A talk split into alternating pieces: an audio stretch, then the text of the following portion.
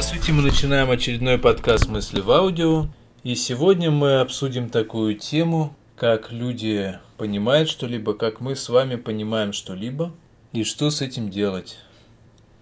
Что такое понимание? Понимание – это процесс формирования понятий в нашей психике. А что такое понятие? Понятие – это код плюс некое ЭЧС, то есть энергоэмоционально-чувственное состояние или некое настроение. Подробнее про это можно, мы уже записывали аудио, также можно послушать аудио про настроение. Один из принципов методологии познания – настроение либо повинуется, либо повелевает. И есть соответствующая статья ТО «Зенит» в блоге на блогспоте tozenit.blogspot.ru, кажется.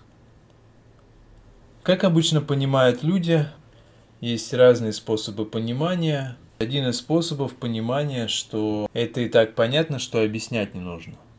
В частности, в рассказе «Мамина сибиряка» в детском Гвоздика объясняла, что такое царица, вот я царица и так далее. Полевые цветы говорят, ну мы не понимаем ваших городских порядков. Объясните, пожалуйста, нам, что такое царица? Ну, царица? Да это и так понятно, что объяснять не нужно. То есть это один из способов понимания. Другой способ понимания – это невозможно понять.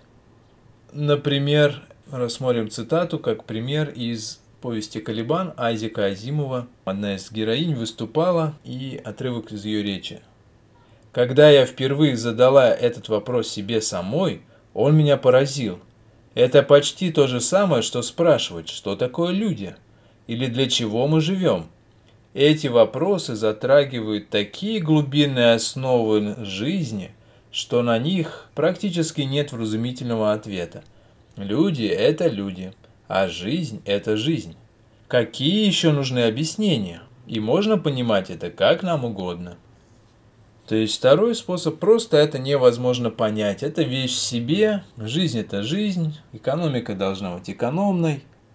То есть, ну вот так вот что такое непонятное. Либо же можно понимать как угодно. Другой вариант, то есть плюрализм мнений. Ты понимаешь так, у каждого своя правда, как один мудрец древности говорил, и ты прав, и ты тоже прав. То есть момент вот такой. Потом экономия мышления, что либо это согласуется с моими стереотипами, моими представлениями о жизни, моими понятиями, которые уже есть, значит, это правильно, это правда. Но я особо как-то не заморачиваюсь на детали какие-то. Либо же не согласуется, значит, это неправда. Ну, так часто мыслят, например, представители аналитического типа интеллекта. То есть у них есть своя уже четкая классификация, свое мировоззрение устоявшееся, Далее. Часто понимание ну, складывается так стихийно в детстве. Есть основания полагать, что до трех лет мы формируем 97% стереотипов, понятий, которые затем в жизни мы используем как-то, просто их детализируем, углубляем, и лишь 3% мы дополняем самостоятельно. Но зачастую мы сами не получаем стереотип формирования понятий, понимания, и живем на той базе, которая получили в детстве, в школе максимум, либо в дошкольном возрасте чаще всего, то, что нам привили родители, общество, культура, в которой мы росли.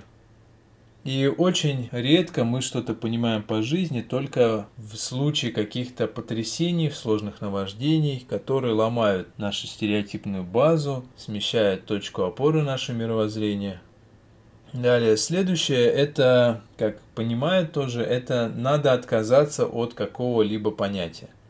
В частности, Номер Твиннер, создатель кибернетики, говорил, что такие понятия, как душа, жизнь, они не научные, поэтому их следует отбросить.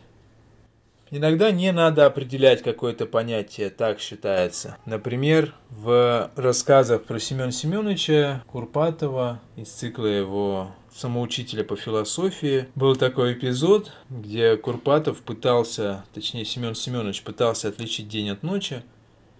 Он сам себя спрашивал, чем отличается день от ночи. Ну, по часам легко это определить. А если нет часов, или они не изобретены еще, тогда по солнцу.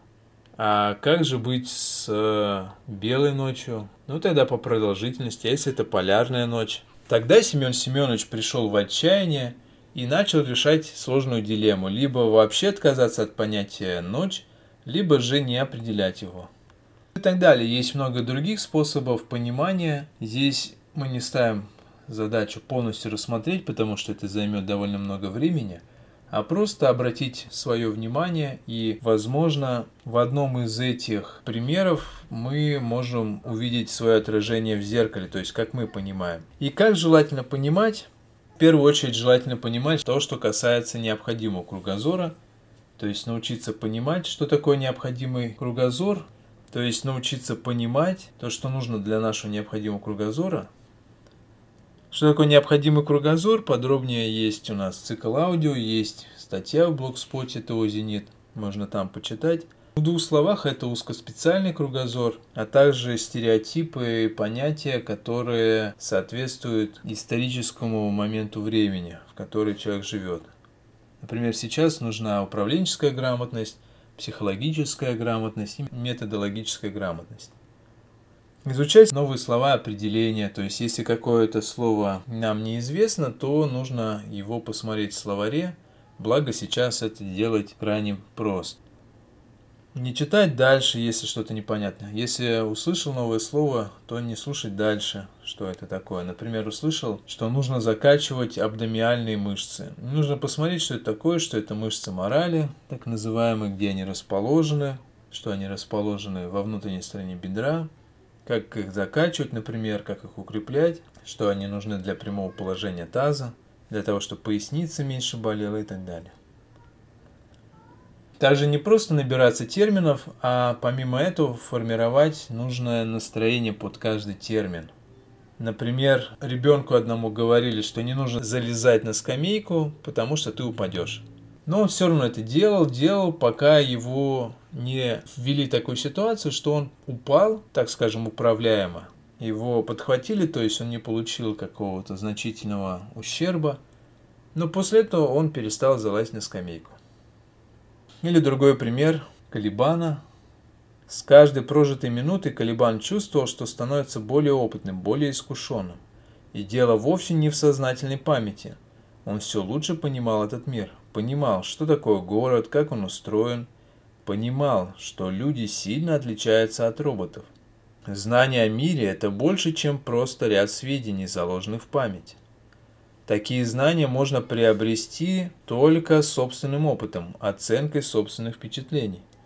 Ни в каком блоке памяти не говорится о лужах воды в тоннеле, или о гулком эхе шагов в бесконечных пустынных коридорах, или о том, что в инфракрасном свете мир выглядит совсем иначе.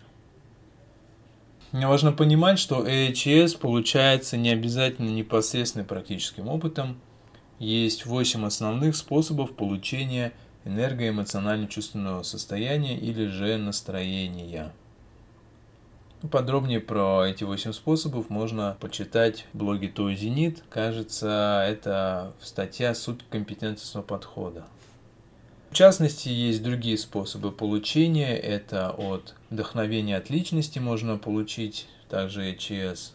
Можно получить опосредованный опыт, то есть по аналогии, когда мы не напрямую что-то делаем, а делаем что-то похожее, а потом с поправкой в уме ощущаем, как могло бы быть и так далее. Далее важно соединять их вместе. В частности, Станиславский в своих книгах «Моя жизнь в искусстве» и других, он говорил, что он понял, то есть почувствовал. Он пытался нащупать, как научиться искусству переживания, так называемому роли. Он сначала все это на уровне терминов, какие-то термины набирал, как правильно роль учить, как правильно стоять на сцене, одеваться, гримироваться. А затем у него возникло ощущение, внутреннее состояние, как это сделать, и он изобрел свою знаменитую систему Станиславского. То есть он был изобретатель, он обретал из. Откуда из? Из ноосферы. Можно получать полезные образы для того, чтобы формировать стереотип понимания. Вообще стереотип понимания, один из способов, это многократно что-то прочитать, прослушать, просмотреть. Есть такое эмпирическое правило, что одно повторение чего-либо – это 2% понимания. То есть, чтобы понять что-либо, надо хотя бы 30-40 раз, а лучше 50 что-либо прослушать, какую-нибудь лекцию, какую-нибудь прочитать главу в книжке и так далее. хотя бы один раз в жизни, тогда возникнет такое ощущение, о, я понял. То есть такой внутренний резонанс. В частности, можно видеть это в отрывке беседы из фильма «Прекрасное зеленое», где героиня общается с одной женщиной и спрашивает о содержимом ее сумки. Что это такое? Это помада. Для чего она? Ну, это чтобы быть красивой, чтобы вас любили и так далее. И вот она тоже задавая такие вопросы, диалектический процесс у них идет, и в результате это приводит к пониманию.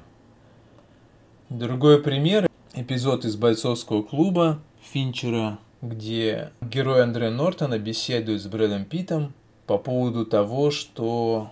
Здесь я спойлер не буду полно прилагать, такой частичный спойлер. По поводу того, почему Андрея Нортона все время путают с Брэдом Питом. Тот сначала задает вопрос, Брэд Питт задает вопрос, почему нас все время путают. И тот говорит, нет, не знаю. И у него начинает возникать внутреннее ощущение. Скажи, то есть теперь нужно сформулировать, вытащить из бессознательного эти ощущения и соединить их со словом. Скажи. Нет, не знаю, скажи. Он говорит, и в результате у него формируется понятие. То есть он понимает, почему их путают. То есть у него формируется такое соответствующее понятие. И таким образом, устраняя те причины, которые мешают нашему пониманию, некоторые из которых мы перечислили в данном подкасте, мы можем двигаться к восстановлению общества справедливости нашими собственными усилиями с помощью свыше. Это был подкаст «Мысли в аудио». До следующих встреч!